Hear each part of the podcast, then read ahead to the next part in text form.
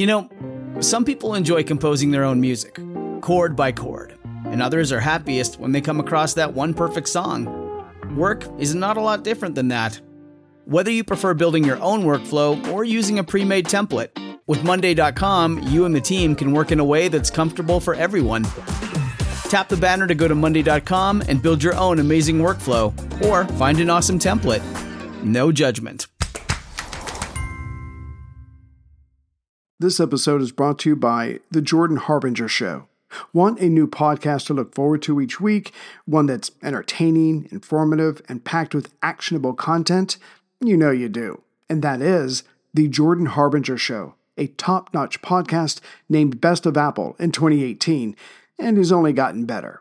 Jordan goes deep with fascinating people, from authors and scientists to mobsters, spies, and hostage negotiators.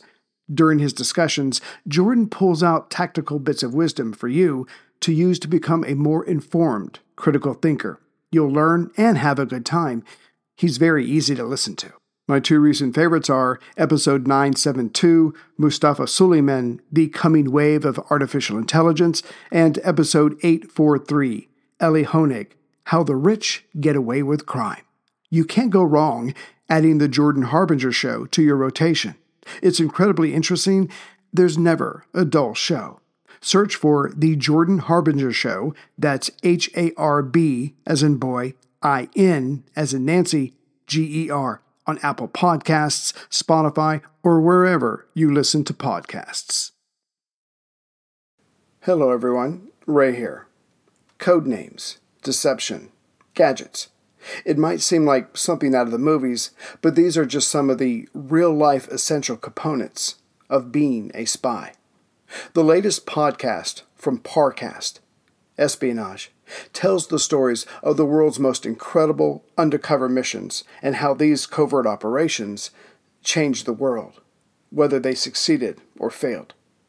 Espionage is a Parcast original podcast from the same storytelling team behind hit shows like Unexplained Mysteries, Serial Killers, and Conspiracy Theories.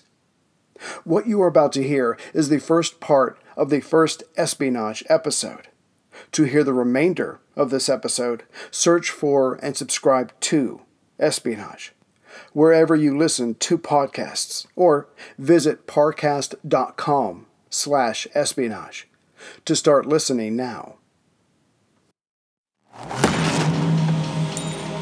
Rows of records flashed past Julius Rosenberg as he made his way deeper and deeper into the Army Signal Corps building. He checked his watch, trying to remain as casual as possible. That was the secret to being covert. Remain perfectly normal. He pulled a paper bound file from the shelf and unwrapped it. Inside was a manual dictating the full schematics on the U.S. jet fighter, the P 80 Shooting Star. This plane was the choice fighter for the American forces, and with any luck, the Soviets would know every system on board.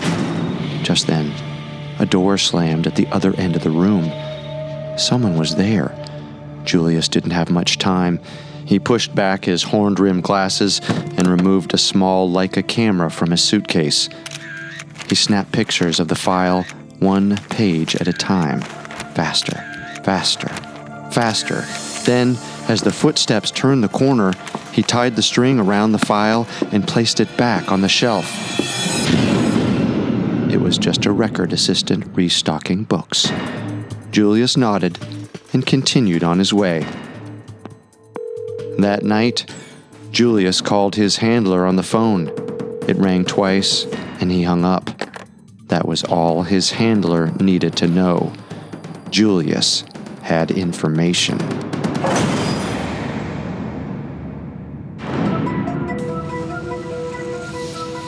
This is Espionage, a new Parcast original exploring the missions behind the world's most incredible spies and what brought their covert operations into the public eye.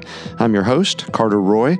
Throughout this show, we'll explore real world spy tactics required to impersonate, exploit, and infiltrate the most confidential places in the world.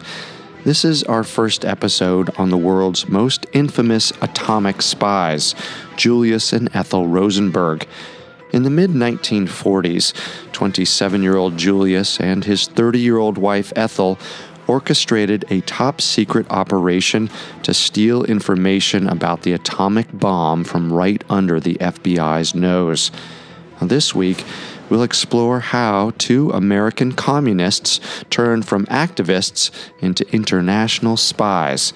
Next week, we'll follow the Rosenbergs as their operation comes crashing to the ground. Julius Rosenberg had lived on the Lower East Side since he was a child. He knew it better than anyone the noise, the heat, the discrimination the big businesses flourishing while hard-working families starved. New York City was proof that American capitalism had failed. Everyone said America was the land of opportunity. Well, that's why Julius's parents had moved there from the Russian Empire.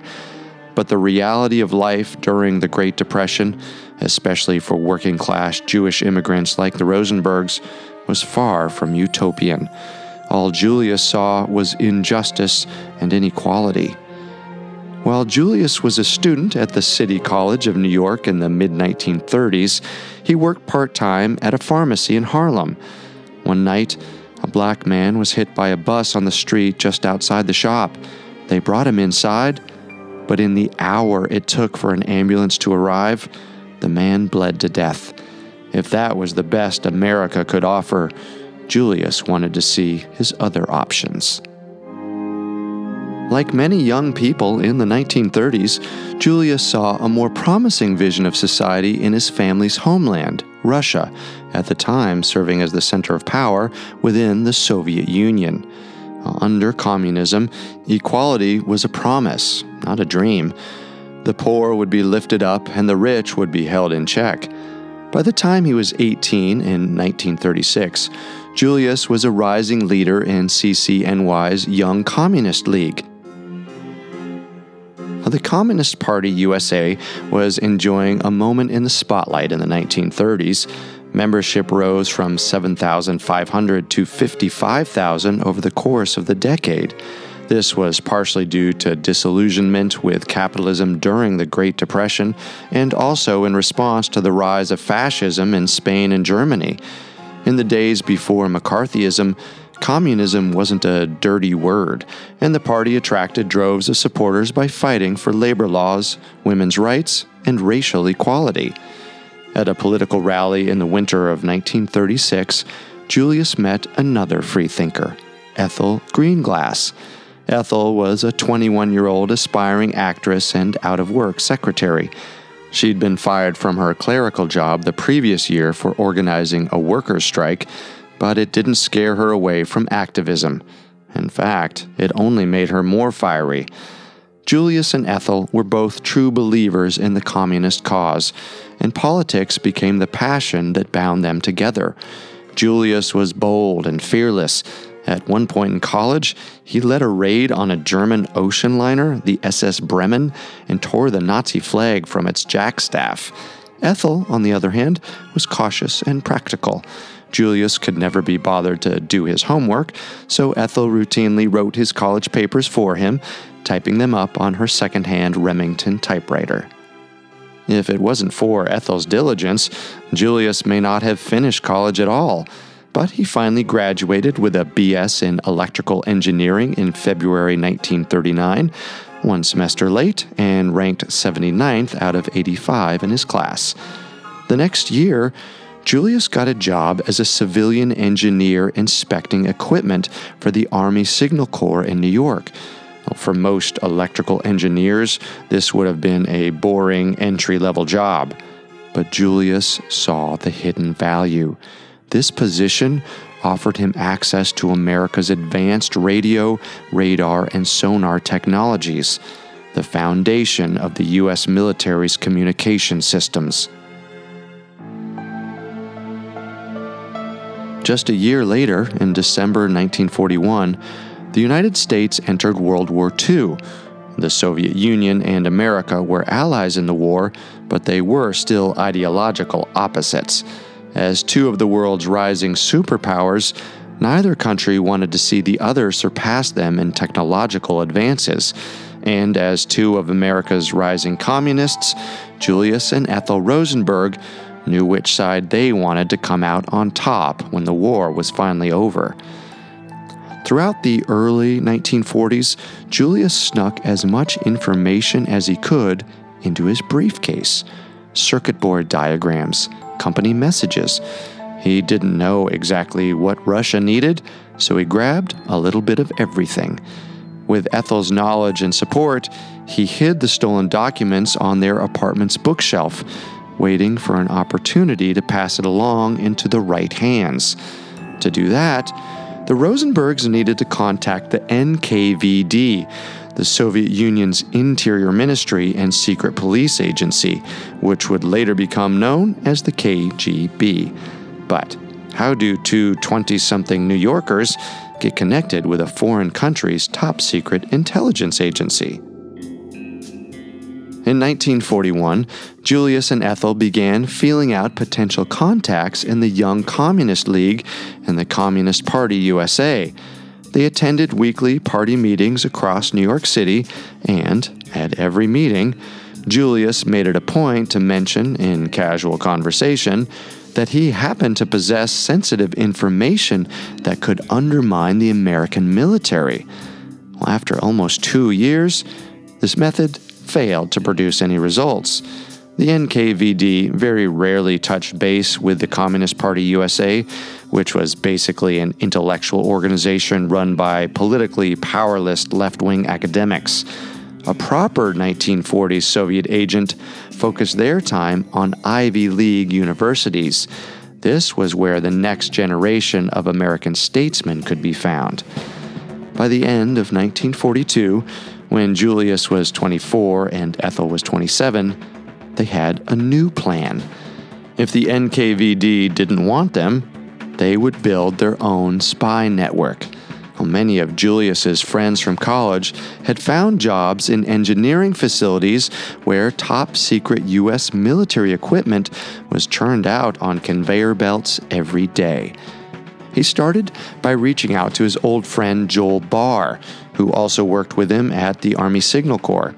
His friend Morton Sobell was at General Electric. William Perl was at the National Advisory Committee for Aeronautics, the predecessor to NASA.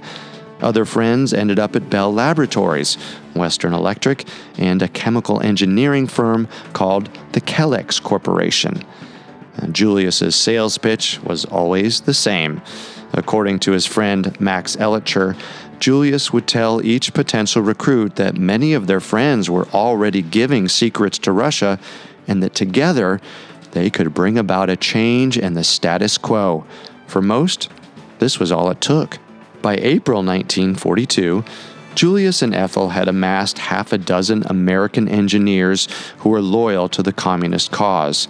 Together, they gathered information about sonar, military radio, radar, and cutting edge avionics from their corporate day jobs. A few months later, their work finally caught the kind of attention Julius had been waiting for. In June 1942, Julius was making his rounds at a Communist Party meeting when he was introduced to a man named Bernard Schuster.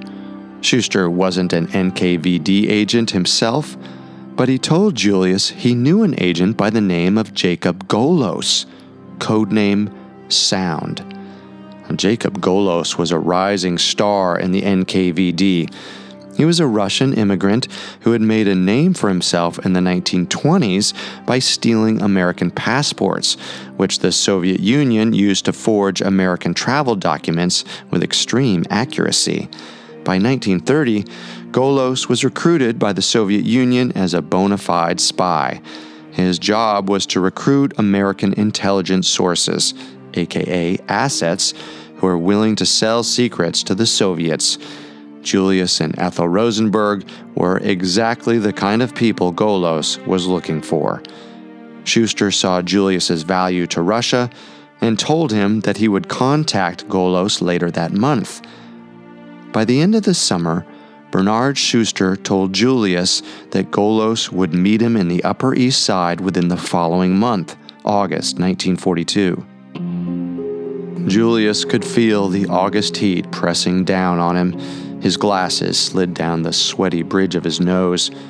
Finally, a car stopped along the street, and a man with a round face and large lips stepped out. This must be Jacob Golos. There was nothing special about Golos's appearance. He looked totally unremarkable. This was by design. According to former chief of disguise of the CIA, Jonna Mendez, spies try to be the man or woman that, quote, gets on the elevator and then gets off, and nobody knew they were there. Golos approached Julius and stopped a few feet away.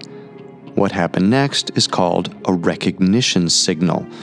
According to the International Spy Museum, this is a simple phrase, word, or object that is used to identify yourself as an ally agent. We don't know the exact signal used for this conversation, but ex Soviet spy Klaus Fuchs described some KGB tactics after the Cold War. As a spy, he was instructed to wear gloves but carry a second pair, or to hold a tennis ball as he walked down the street. The goal of these recognition signals is to be subtle enough to seem normal, but overt enough to identify your ally. Once the recognition was confirmed, Golos gave Julius a small slip of paper with a telephone number. In perfect English, Golos told Julius to call him when he needed to talk. Julius nodded. Golos got back into his car and left. The whole meeting lasted no more than about 30 seconds, but it was the most important 30 seconds of Julius Rosenberg's life. Coming up, we'll hear how the FBI began to tighten a noose around the Rosenberg's life. Say goodbye to your credit card rewards. Greedy corporate mega stores, led by Walmart and Target, are pushing for a law in Congress to take away your hard earned cash back and travel points to line their pockets. The Durbin Marshall credit card bill would enact harmful credit card routing mandates that would end credit card rewards as we know it. If you love your credit card rewards, tell your lawmakers hands off my rewards. Tell them to oppose the Durbin Marshall credit card bill.